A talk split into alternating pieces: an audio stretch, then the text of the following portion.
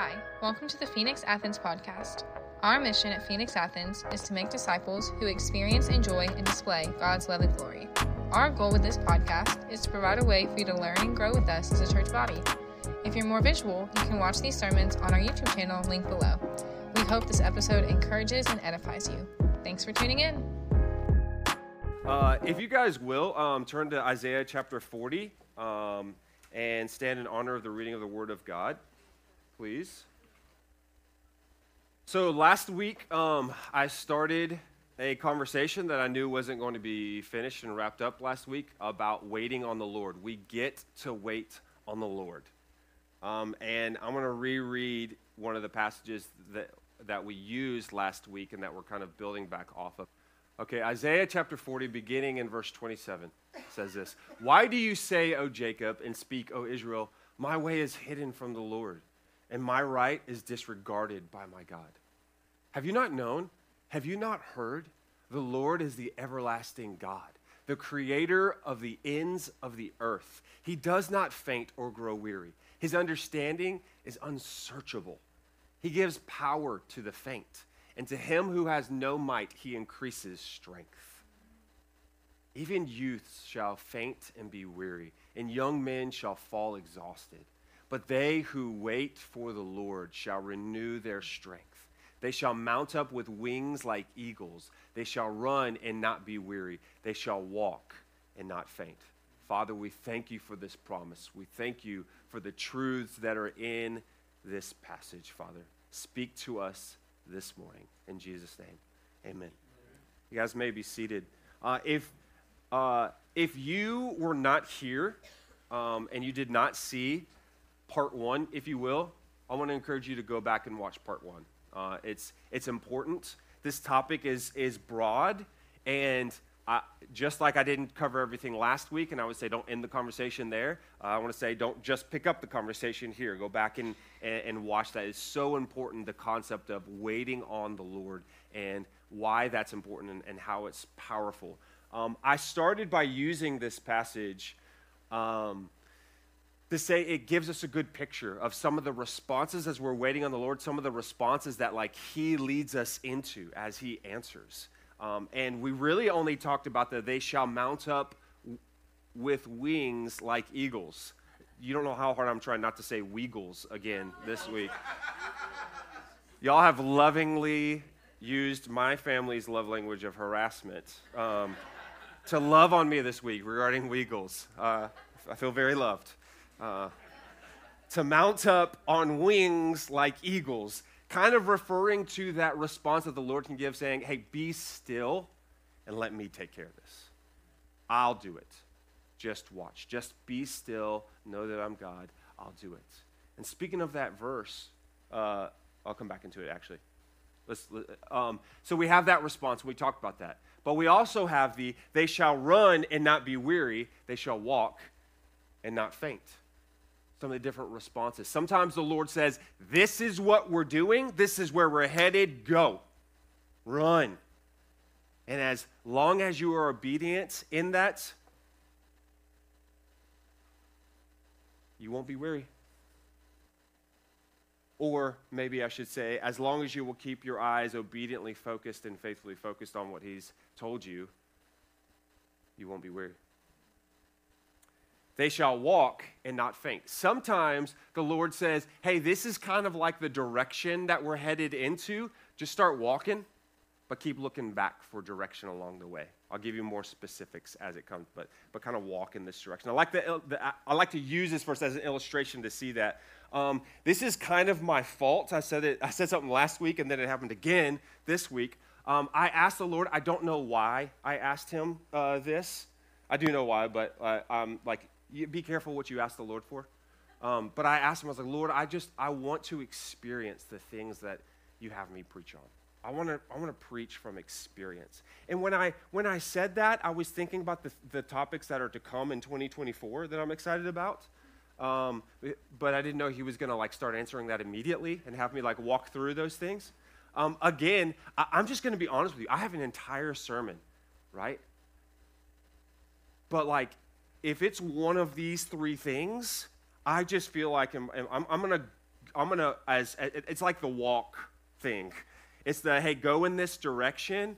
Where this is like the general direction that we're going in, but keep like looking back. So there may be moments today where I just seem like I'm stopping and I don't know what I'm doing or something. I have like a direction, but like the Lord just may left turn at any moment right? And so we're going to walk forward. We're just going to trust that the Lord is going to give a direction. It's not that I'm like, okay, Lord, I don't know what I'm doing. Let's just go and, and just whatever you want to do, it'll, it'll come out. Lord works in those ways, right? I have a direction this morning, and we will keep moving forward in it. But it's kind of exciting. Um, let, let's let's see what He does. Um, I think it's important that I make this comment, that I say this. Um, when we're waiting on the Lord, our waiting doesn't cease when we get an answer to what we've been asking about. That's really important for us to understand. Because last week we're talking about waiting on the Lord and having the endurance, like He provides strength. As long as He will have you wait, He will provide strength and abundance to be able to do that well. It is available to us. But when we have this thing we feel like we've been waiting for, and He gives direction, whether it's a run direction or a walk direction or a mount up on wings like eagles direction, waiting's not done. Doesn't end when we get that direction. We have to continue to wait on the Lord. And this is why that's important. When I go back even to the verse that I mentioned last week and mentioned a second ago, um, uh, in, in Psalms, where he says, Be still, Psalm 46, verse 10, Be still and know that I am God. I will be exalted among the nations, I will be exalted in the earth. I alluded to this last week. It's important that we continue to wait on the Lord because the way that the Lord wants to answer is probably different than how you would answer your, your, your situation. But He wants to do more than just answer the thing or, or, or solve the problem or deal with the, the obstruction that you're experiencing. That's what we like. That, that, that's our experience with it. Like, I have this thing, Lord. I, I need to, like, I, I need to see resolution in this. And that's our goal. That's what we're desiring. That's what we're going after. But there's so much more at play in that. And sometimes the way that the Lord wants to answer and move and respond to that is crucial because He's doing something way beyond just what you are experiencing.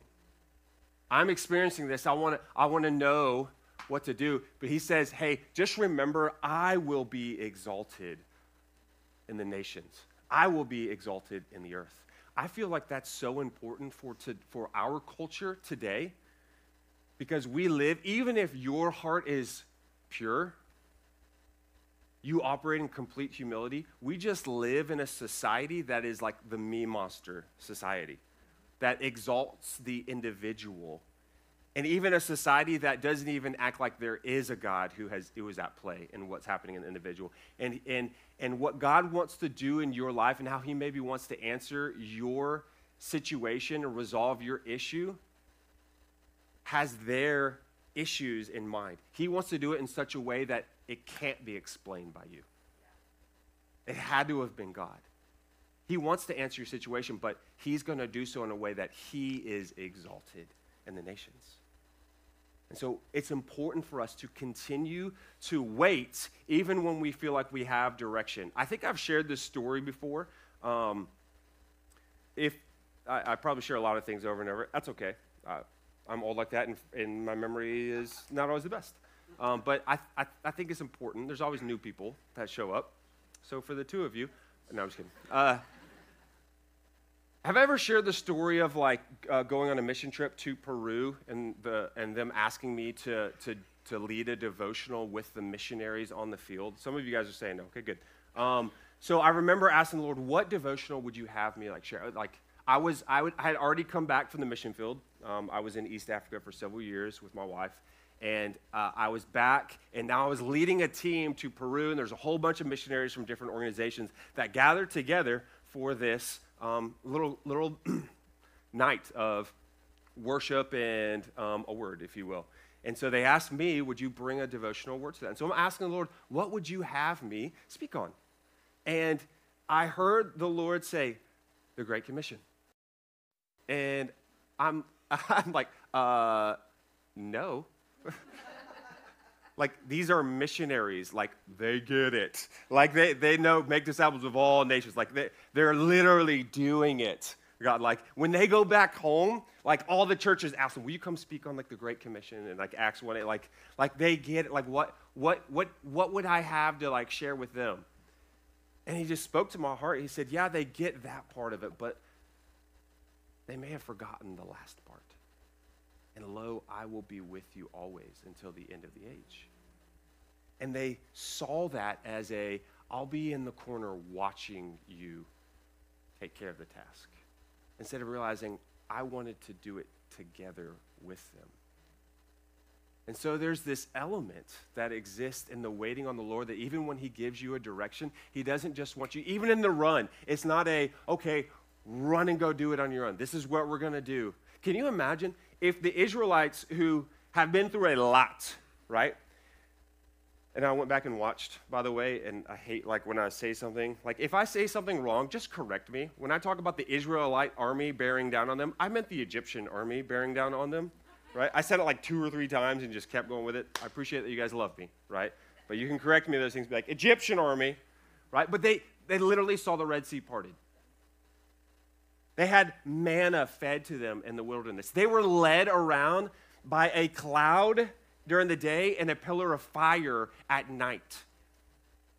Like the miraculous things that happened even in their wandering, like they had been through a lot and they knew, they had reason after reason after reason to trust the Lord and believe the Lord.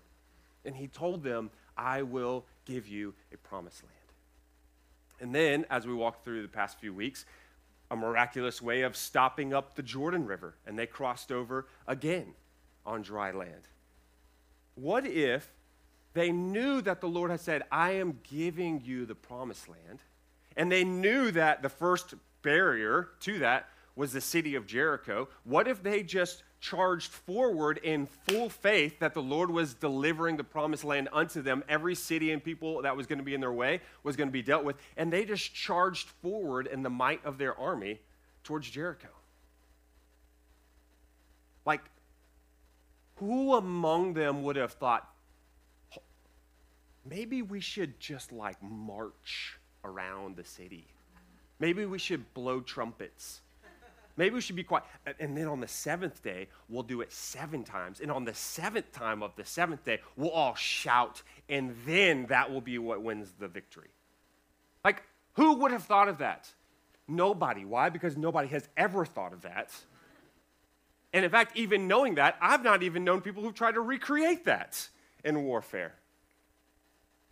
It's essential because if they charge in full of faith in what the Lord wanted them to do, think about it. They may have even, in the strength of their natural might, overtaken the city of Jericho.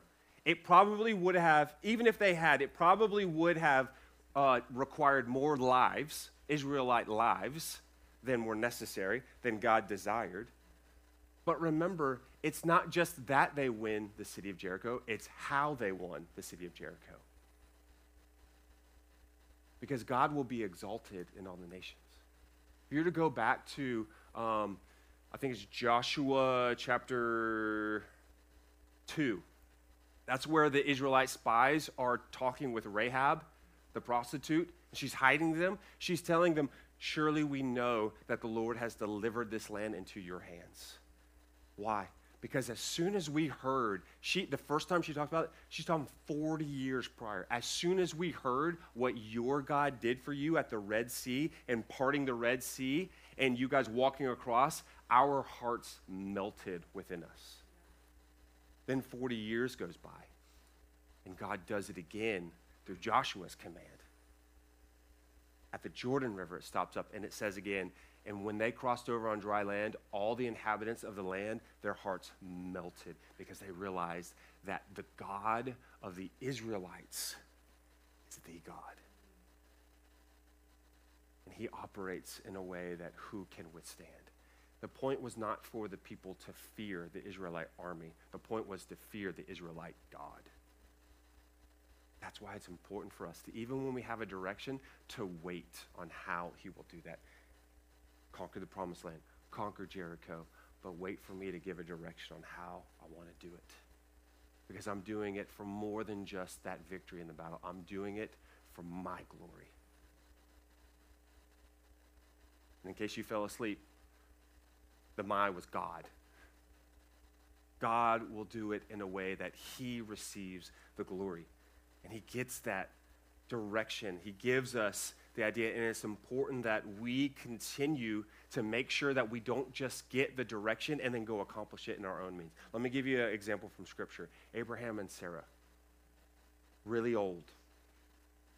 The Lord comes to them and says, I am going to give you a child. In fact, I'm going to make a great nation out of you.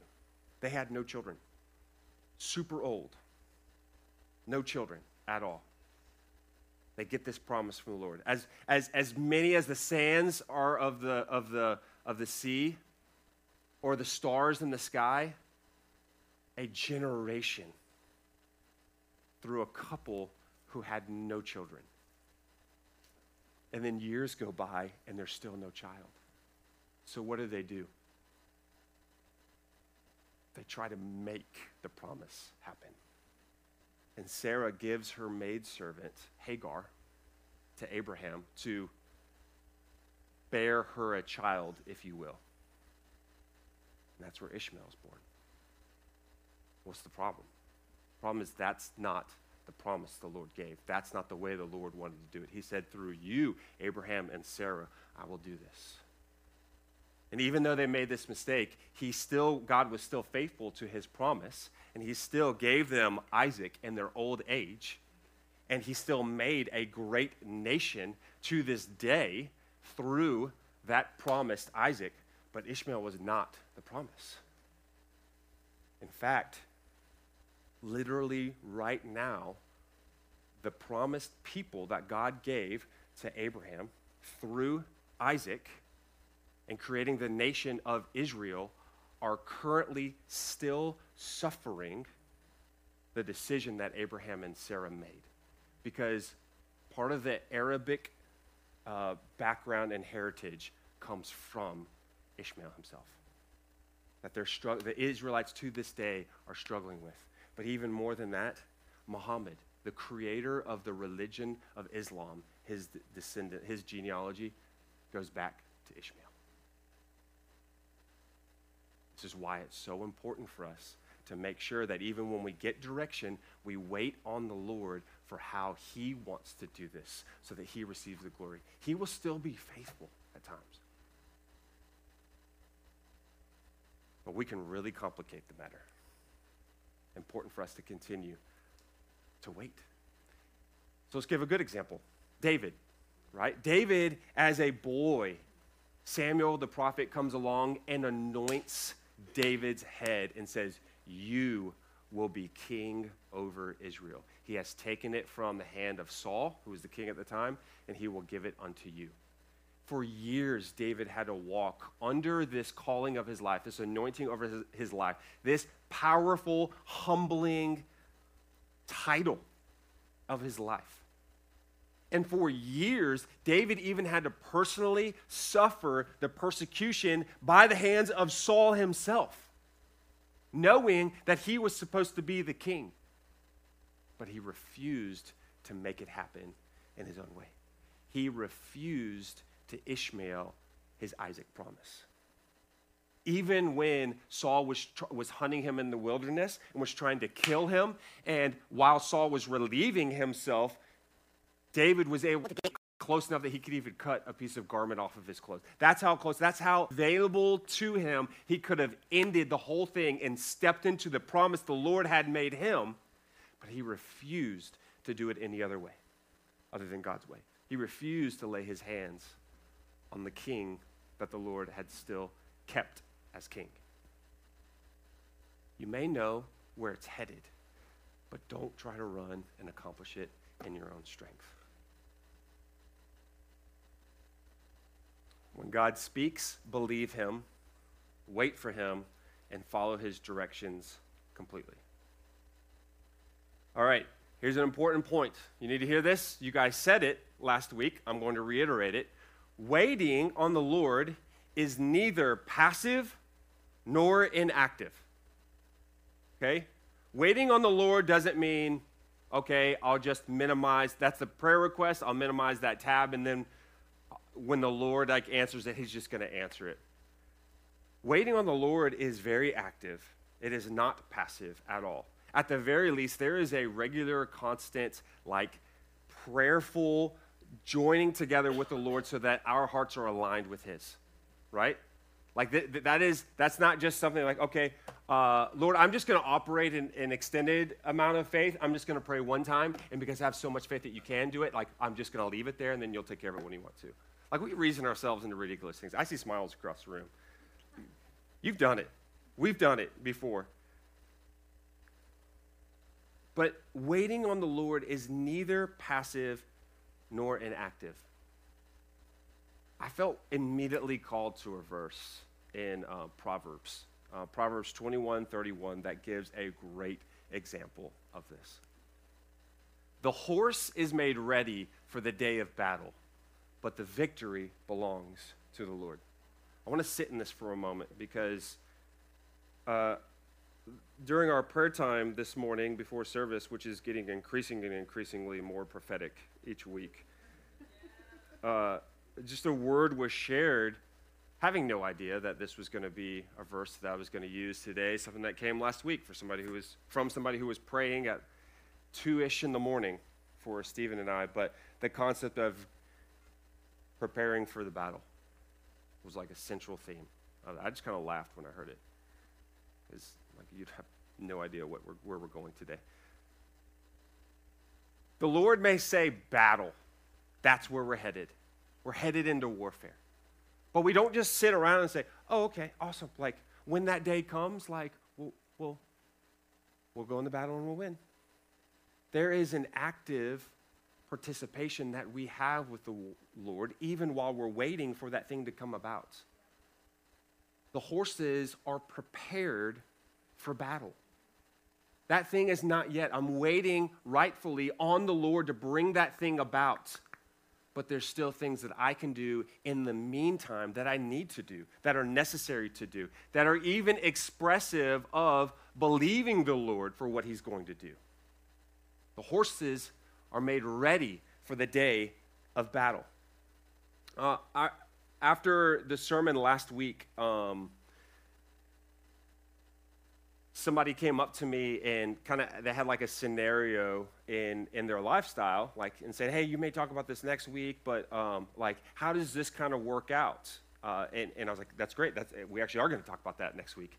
Um, but for example like you're in a maybe you're working somewhere and you're sensing there's like a shift away from the job that you're currently working well the question is okay, Lord, is are, am I supposed to do this thing but in another place? Or, or maybe like, am I supposed to do something entirely different? Are you like changing industry on me? Right? And so let's just use that as an example. Maybe I'm a teacher and the Lord is, is, is shifting me into uh, computer engineering, right? The Lord may have told me, I'm shifting you and this is the direction you're going, but I've not released you to do anything about that yet. I'm not supposed, like, I don't just run in because he showed me where we're headed. I don't just say, I quit today, and then I just go sign up and, and apply for everything that I can over there. Waiting on the Lord in that scenario might mean I continue faithfully working as a teacher and continue working as though unto the Lord as a teacher, but also in my free time, I am studying and learning and growing myself into becoming the best computer engineer that I can when the Lord has me step into, be, into being a computer engineer. Does that make sense? The version, kind of an illustration of, of what it could look like to wait on the Lord, but actively waiting on the Lord. This is where we're headed. Don't go there yet, but you can participate with that. You can prepare for that. You can get the horse, it's gone, horse ready for the day of battle. Um,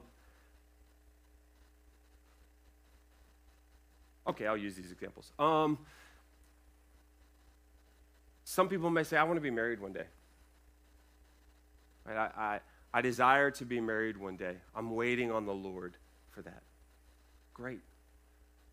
But while you're waiting for the person and for your marriage day, why don't you do everything necessary to become that man that will be an amazing husband of God or that woman who would be an amazing woman of God?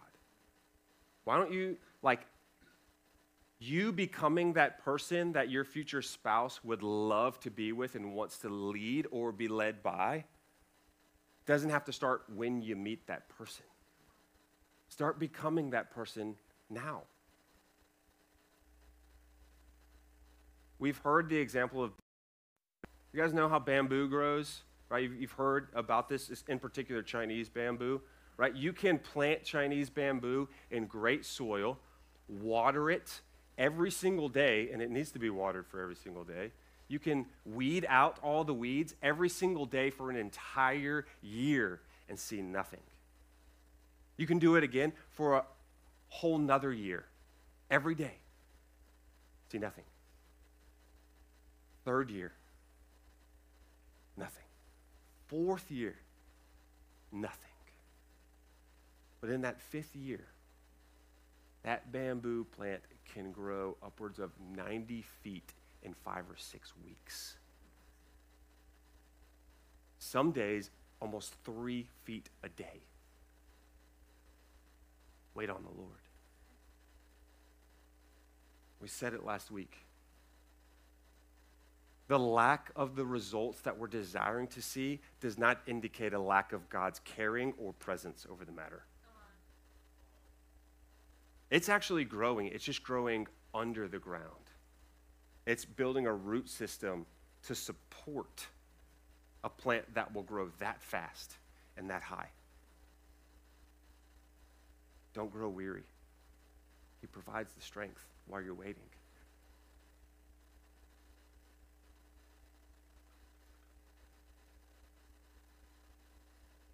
Mm.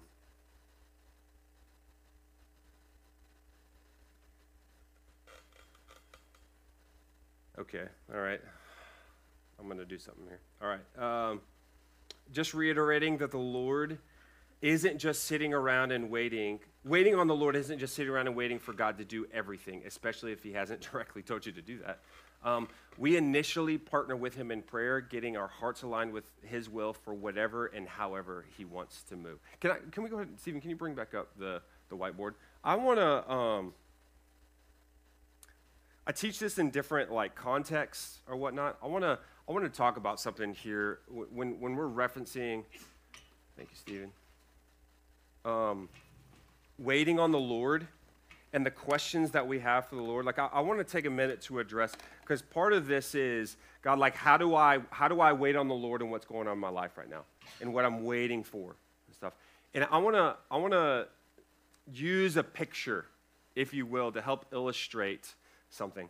This is what I call the triangle of. You can call it a lot of different things. The triangle of like God's will, God's purposes, God's callings, whatever it is. And there's three tiers to this triangle. Okay? This first tier is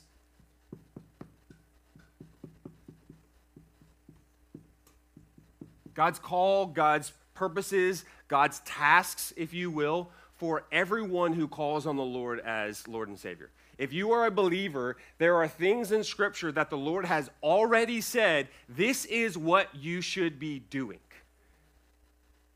If we're actively waiting for the Lord to do something, maybe we're actively waiting for revival to happen, right? Like everyone who calls on the name of the Lord has been told to do these things, right? Make disciples of all nations, baptizing them in the name of the Father, the Son, and the Holy Spirit, teaching them to obey all I have commanded. Love the Lord your God with all of your heart, soul, mind, and strength. And by the way, love your neighbor as yourself. There are a lot of things that the Lord has said be busy doing these things. If you are a believer, this applies to you. And then I'll but this tier is the sum. So it divides us up into categories, if you will men and women, how we're supposed to operate and work as a man or as a woman, husbands and wives. The husbands have been called to husband a certain way, and wives have been called to wive, to be a wife in a certain way. Children, parents, employee, employer. Right? There's different roles that divide us into specifically. Do you fall into this category? If so, be busy doing this and do it in this manner. We have callings from the Lord and direction on how to do that. And then in the top, me. What has the Lord specifically asked me to do? What am I supposed to accomplish? God, what's your will for my life in this? How are we going to do this? And here's like, when I bring this up, like, here's something I want to nervously say. Sometimes, um, we act like this line is more so like down here in all of this. Sometimes the majority of our time and the majority of our efforts and the majority of our prayer life is focused around that right there. And we're so busy saying, God, help me with this, deliver me in this, show me in this right here, that we're so paralyzed and stuck because of that that we ignore all of that. God, give me direction in this. Okay, but I've given you direction in all of these things. What are you doing? We talk about actively waiting on the Lord. He may say, in a question we have here, wait, be patient. I'll take care of that. But that doesn't mean I just sit still and do nothing in my life. That thing is resolved. I have plenty of other things that He has already told me as a believer be about this. Again, we still have to hold that with the lesson of today is yes, be about that, but be about that in partnership with Him. Wait on Him and how to do that, but I can wait here and be active here. Does this make sense to us? Okay? I hope your hesitation isn't because it's kind of offensive, because it's going to get worse. Do I have your permission? I just needed one person, okay? I second that motion. This may sting a little and it may feel a little insensitive. I'm just gonna, if it's like saying no offense, like if I say it ahead of time, then it doesn't count. I want to say it. Um, when I say it, I need you to understand I'm not saying what I'm about to say with anybody in mind. Okay? I don't have a single person in this room. In fact, I'll probably just like turn around and say it at some point or something like that. I just want you to know I do not have anybody in mind. And when I say it, I say it in love. I'd rather say this now when I'm not directly speaking into your situation that you've come to me asking about because the truth is still the truth. It's just going to be a little less stinger, little less offensive if I say it now, not being in the middle of your situation. Is that okay? Can I say that now?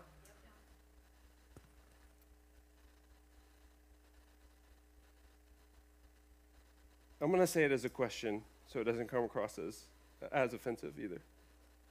Okay? Is it possible that the most important thing in your life right now that you're dealing with isn't actually the most important thing going on in your life right now. Let me say it another way. The priority level that God places on a matter in your life is not dictated by your level of frustration regarding the matter. Say that again. The priority level that God places over a matter in your life is not dictated by your level of frustration over that matter. Remember how God works. Remember how God works on our behalf. He does so in love and with wisdom. That means that sometimes the Lord will use silence and remain silent on something, not because he doesn't care, not because he's not involved, but because he knows that that good outcome, the perfect, the better outcome, is not in him giving in to your whining or your complaining in the moment. Sorry, let me, let me not offend this. Nate, just so everybody's not offended, right? I'm just going to talk to me right now. I'm not talking to anybody else, just me, happen to be over a speaker.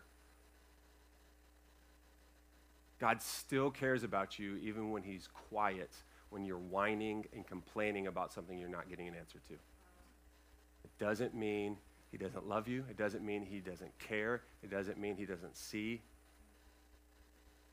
He's still working, He's still acting. Nate, you got to get to that place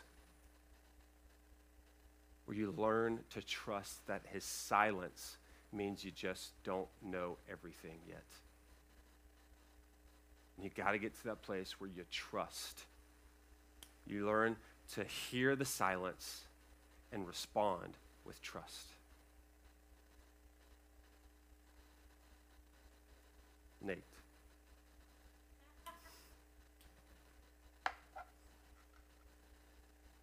Okay. Let's get back to the more fun stuff, the less offensive things. Does this, for real does this make sense? What we're talking about here?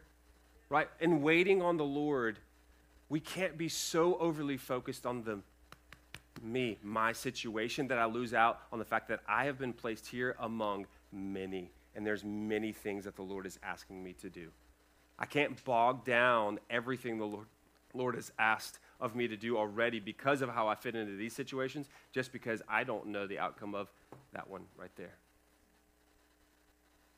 Wait on the Lord, but actively wait on the Lord. If we go back, um, I'm going to shift this to the side just a second. I'm going to ask you to bring it back up in a minute, anyways, but just, just a heads up. Getting your workout today.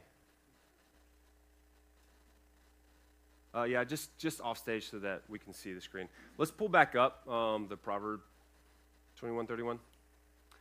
The horse is made ready for the day of battle, but the victory belongs to the Lord. It's important to understand. It's reiterated in there. There is a participation that we have in the waiting, in making the horse ready for battle, but there is also a waiting in how we engage in the battle that we see here. Notice the proverb doesn't say that the horse is made ready for the day of the battle and the preparation wins the battle. Notice that it doesn't say, and the Lord gives victory to the warrior. What does it say? The horse is, is, is made ready for the day of battle, but the victory belongs to the Lord. The only way the victory belongs to the Lord is if it's the Lord who makes the victory happen. So when the Lord gives you direction in your life, you still seek Him. Even when you have clear direction where you're going, there's that participation thing again, and you're still seeking Him. Lord, how do you want to work and move in this situation? I almost, there's that scene from, I wish I had prepared this, just kind of came to my mind, um, from one of the Lord of the Rings movies where there's like this giant battle and I think it was like Gandalf or whatever. And he, some of y'all like you are Lord of the Rings nerds. You know exactly what I'm talking about. And I'm I'm driving you nuts because I'm butchering it right now. I apologize, but he says on like the third day or whatever like that, like look to the east or the west, whatever, and like they had engaged in battle and they're in battle and then all of a sudden like this bright sun comes over the crest of the mountain and gandalf is like leading an army they had no idea was coming like and like it wins like it just because of that fuel, because of how he works and moves, like they win the battle. Or something like that. Go spend 12 hours trying to find the scene that I'm talking about in all the, all the movies. The Lord may say, Battle. Prepare the horse for the battle. But when you get there, don't take your eyes off me.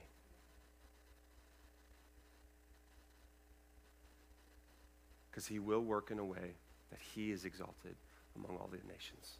He is exalted in all of the world. There's also a spirit of reliance and a spirit of expectancy on behalf of the warrior. The Lord said, Go into battle. Therefore, believing that battle is the direction, he prepares the horse for battle. And then while in battle, there is reliance upon the Lord to be the one who wins the battle. Why? Because even while we have this as a proverb, that's what Solomon said. What did his dad say? What did David say? Psalm 33 in verses 16 through 17 and 20 through 22. It says, The king is not saved by his great army. A warrior is not delivered by his great strength. The war horse is a false hope for salvation. And by its great might, it cannot rescue. Our soul waits for the Lord. He is our help and our shield. For our heart is glad in him because we trust in his holy name. Let your steadfast love, O Lord, be upon us, even as we hope in you. Go back to the first portion again. In the same moment that we understand, I need to actively participate with the, what the Lord's doing by making the horse ready for battle I also have to realize that same horse is a false hope for salvation. What does that mean? We have been given strength, abilities. Of all the creation that God made, we are the pinnacle. We were made differently than all other creation. But the danger is that in that is sometimes we depend on ourselves. We hear the direction and then we say, I'll go accomplish it. You're the horse. Depending on yourself is a false hope for battle. But the horse is necessary and is a part of the victory that the Lord is going to win, that the Lord is going to use to bring about the victory. You're a war horse, but in and of yourself, you're a false hope for battle. We see that? Participate with the Lord. I believe the Lord is going to do these things. I am going to prepare myself for the Lord to do these things. Maybe let, us use let's use a, another example. Maybe this will help. Anybody ever tried to grow something? You ever tried to grow plants? If you've ever met Nicolette, you probably propagated something. or Deborah, right? Anybody ever like tried let me, let me put it, say the same thing and emphasize differently. Anybody ever tried to grow a plant before? Anybody ever like watered that thing the way it was supposed to be done? Some of you are like, yeah, but it was my fault. Like it died, but it was my fault. Like any of you ever like legitimately ever like put seed into good soil, watered it, didn't overwater it, watered it the right amount, put it in the sunlight or whatever, and it just didn't grow? It didn't work out? Why? Because you cannot make a seed grow. You don't have that power. In Mark 4, Jesus used an example of a sower who casts seed on the ground. It says, Day and night he sleeps, yet it grows, he knows not how. And what we're wanting to see the Lord do we can't make it happen. But we are responsible, like the farmer, to do everything necessary to provide an environment in which it can happen. We can, water, we can find the good soil. We can be diligent to water it. We can weed out anything that would try to choke it from growing. And although we cannot make that seed grow, we still play an active part before it ever grows. Do you see this?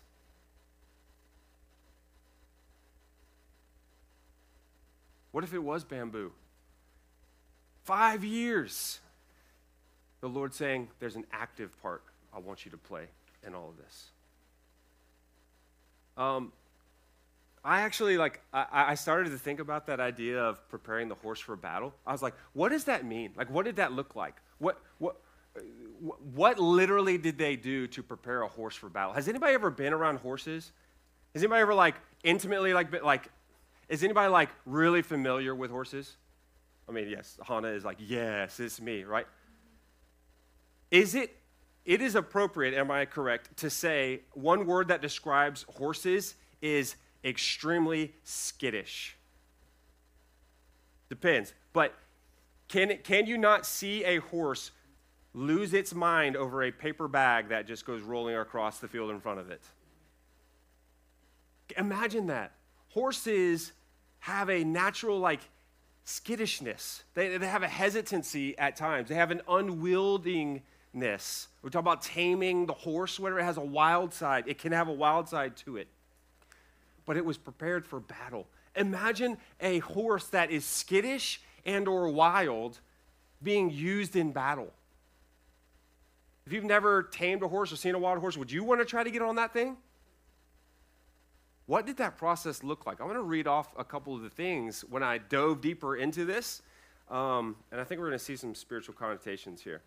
Um, uh, what did it look like to prepare a horse for battle? What were they used for? Horses were used in light infantry and in heavy infantry and in things like carrying chariots in war. So, why did they need to be trained and how were they trained? They had to overcome natural instincts to run from noise, confusion, and even the smell of blood. They had to be trained out of them. They had to be trained to accept sudden movement. In warfare, there's a lot of sudden movement. They had to accept the armor placed on it. They had to work together with other horses under close quarters and in chaotic conditions. You believe in for revival? Prepare the horses. What could that see, see the see the the imagery here? Overcome natural instincts to run from noise, confusion, even the smell of blood. Ever heard the phrase revival gets messy? There's a reason. Accept sudden movement. Oh man, the spiritual art of interruptibility.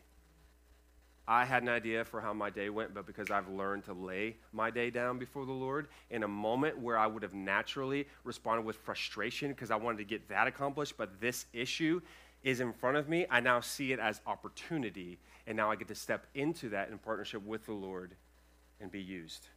That will happen in revival. In revival, you'll be looking for those things.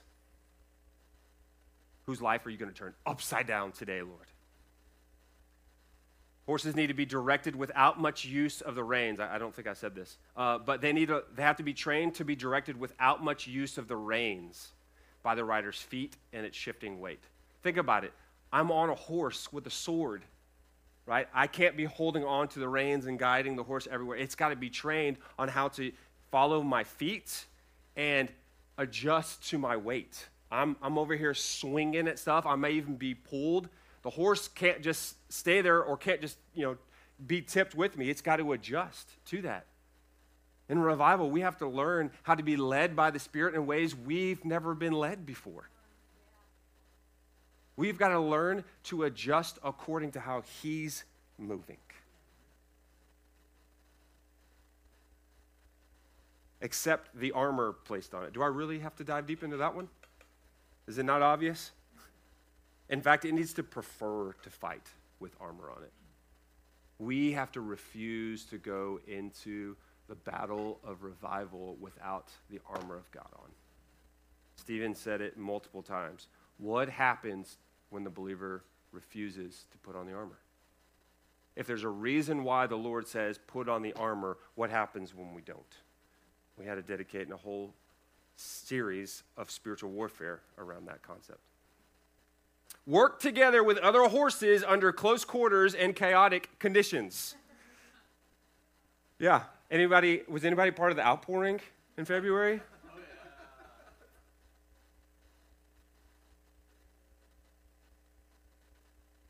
one of the ways that the Lord will try to undermine, undercut, and stop a revival is by sowing disunity among believers.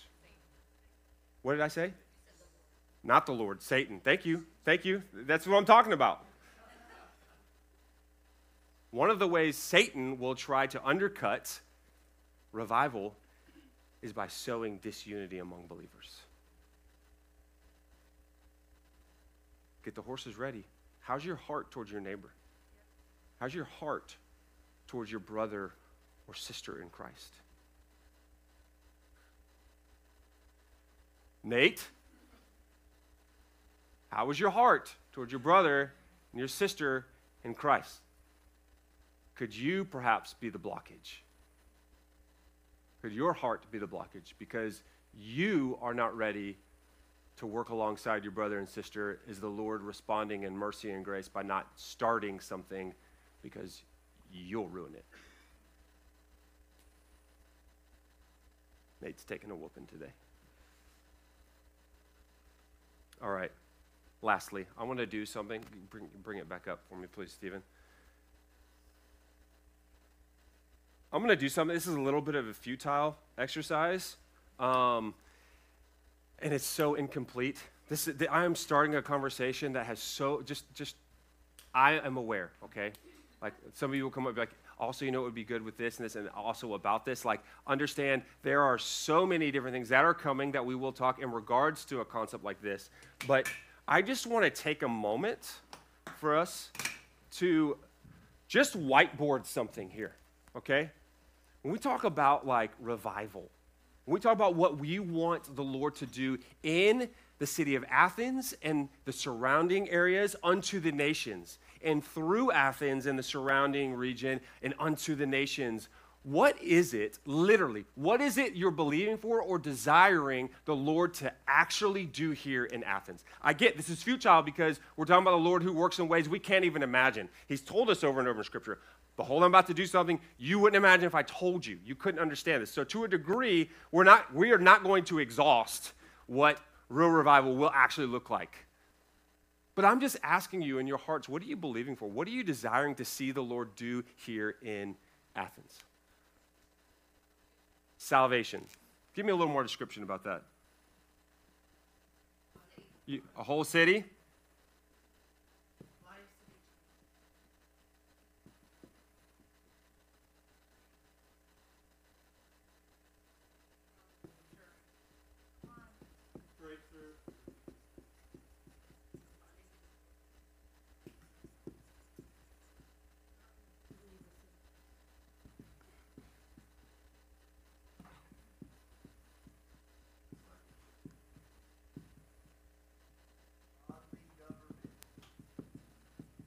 That's good.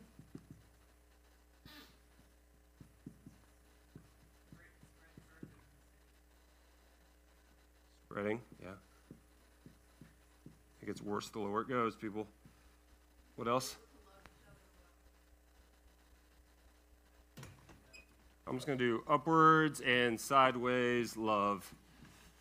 Does it look as uncomfortable as it feels? What else? What do you want to see God do?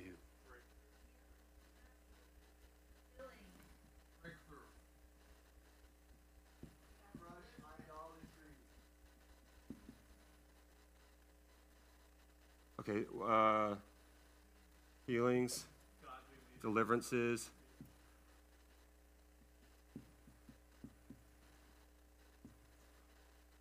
Raised up leaders.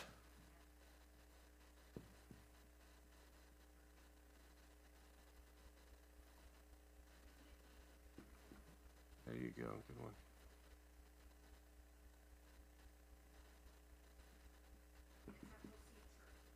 Mm-hmm. Readied hearts?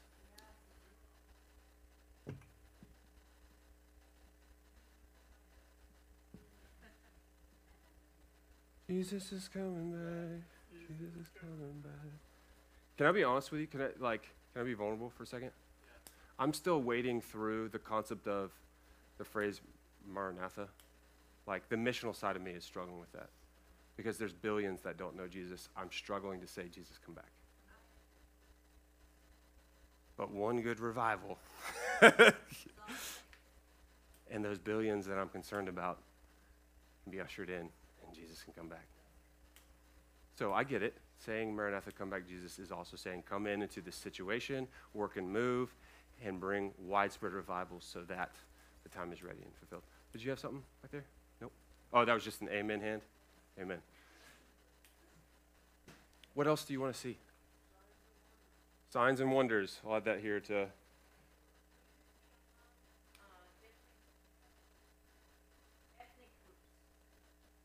I'm going to just do all kinds of unity. We'll just do that. Unity widespread.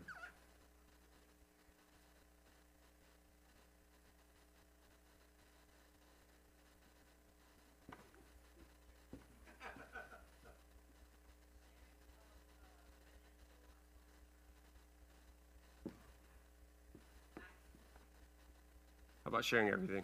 Just everything. Can I add this? How about reformed? Maybe a better word is redeemed. Education. What if the school system from top to bottom in this city was cranking out different kinds of graduates? Dream with me here. What do you want to see happen? We're talking about a revival the world has never seen, a revival that, that will shake the nations. If that's true, what's God doing?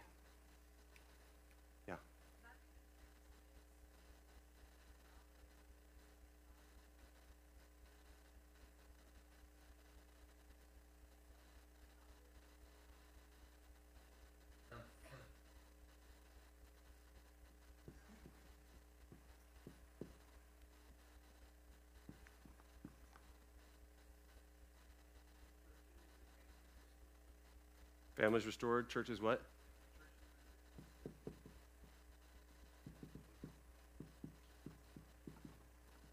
I don't know why I started going sideways.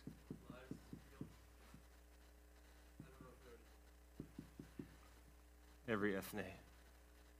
Lives healed, yeah. Okay. It's, it's, it's a starter list.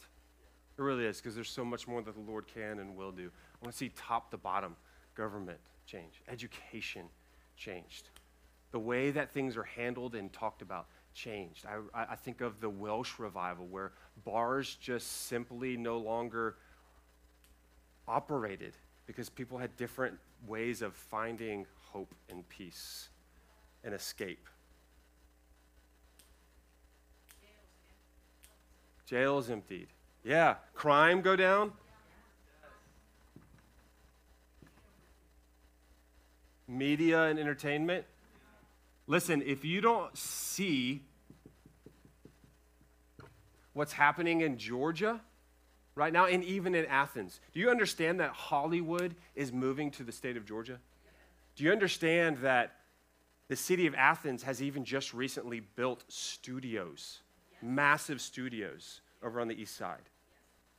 The influence that it seems like the Lord is taking the chess pieces and putting into place right now. Do you know the worshipers that don't even yet know Jesus that exists in the city yet? The influence that this city has, that God's preparing? There's people performing at 40 Watt who will be on stages leading revival. Here's why I want, yeah. Yeah, a whole city upside down. A whole city upside down. Here's what I want to do here for today. You can't make that seed grow. You can't make any of those seeds grow. But you can do a few things to create an environment that provides the best possible ability for those seeds to grow. You can't make someone come to salvation. You can't. Trust me, you can't. But you can be responsible for actually opening your mouth and sharing the thing that is necessary for them to come to salvation. I can't say it's not a good goal. It's not an appropriate goal for me to say, I'm going to I'm going to see 50 people saved next month. I can't control that. I can control, I'm going to go share the gospel with 50 people next month. We can't afford to, to desire to see these seeds grow, but never cast them in the first place for them to grow. To not follow up with them. We want to see discipleship take off.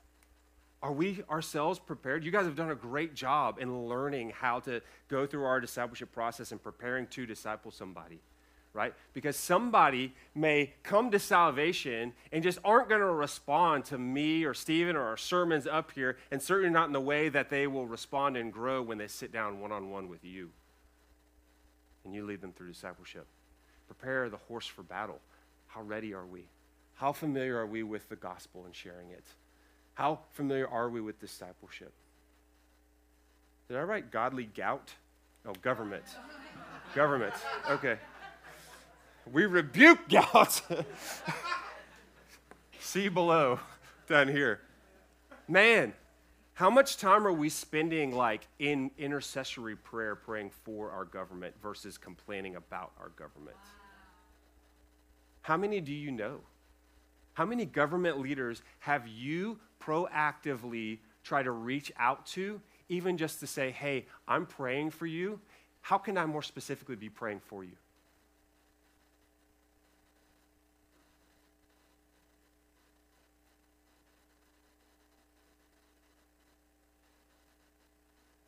want us to look at this list and ask God, we are ready for revival.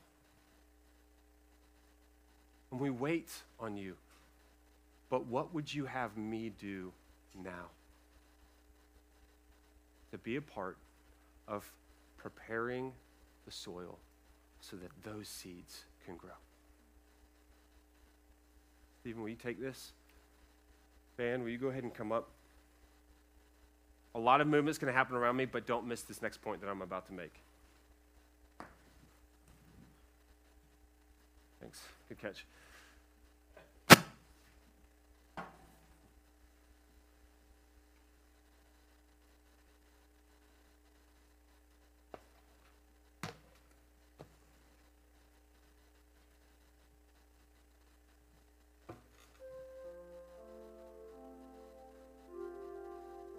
I feel like sometimes some of us are in this place where we are desiring revival and we're even believing for revival and for a massive work of God. But it's as if we're waiting for the signal fire of revival, for God to do this big thing and when that signal file of, of, revival goes up, maybe it's just this something happens in a service, right? Or something happens down the street, or, or some huge event happens, or, or, or I, I don't know. But it's just in our minds, we're waiting for this big signal fire to go up, and we know it's happening. This is it. And then we run full force, believing for God to do stuff in us and through us. And we're waiting for that signal fire but it's almost as if I can hear the Lord saying, I gave everybody a book of matches. This is why I, I've said before in past weeks, I don't need you to believe for an entire city to catch on fire with revival. I just need you to believe you can. Here's what you cannot tell me. None of you can look at me and say, as a confidence from the Lord, certainly can't stand on any scripture with it and tell me that you can't be the one that ignites that fire. Perhaps the Lord is wanting to start revival that will change a city, that will change a region, that will change the world. You might be the one who lights that signal fire. Wait on the Lord, but actively wait together with the Lord. I need you to understand that. I need you to go out today and go out this week with the belief that I actually can be used by the Lord to ignite a massive revival. Do you, do you, like, I'm trying to tie together a lot of different points here today. There is waiting on the Lord in our life. But when we're talking about this massive movement, I need you to understand that you don't have to wait for somebody else to do that. When revival hits and, and people are being used mightily by the Lord, do you understand? Do you remember? If you go back and look at the definition of revival, it's revive, it's bring back to the way it was supposed to have been the entire time. Literally, one of the uses is to bring back an old play.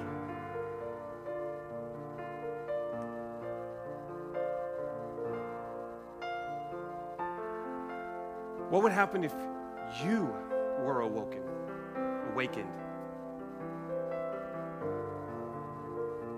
Because if you catch fire, man, maybe you're the one that just happens to run closest to the signal fire pile. And when your neighbor or your spouse or your family member or your coworker sees your life on fire, their life catches on fire. Then their neighbors, friends, coworkers, family members' lives catch on fire. It's a wild fire with the Lord, but it's good. And it can start with So, yes, let us wait, but actively wait. Stand with me if you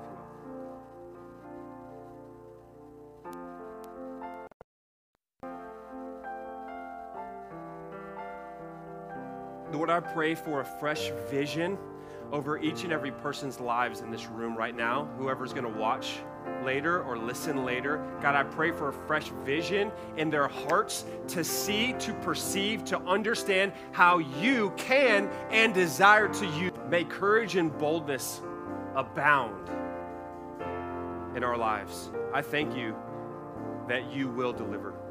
As we wait on you, our hope will not be put to shame. Your way is better, and I thank you that you reveal your way in the right timing. So as we lay ourselves down for you, Father, I again bring back up this idea of consecration. Lord, would you give us a vision so that we understand what we are consecrating ourselves unto? Personally, corporately, God, work and move. We will wait for you, and when you respond, in partnership, we will obey. May it be so in Jesus' name. We hoped you enjoyed this episode of the Phoenix Athens podcast. Be on the lookout for the next step challenges and bonus episodes. You can find additional ways to engage with our church on Facebook, Instagram, and our website linked below.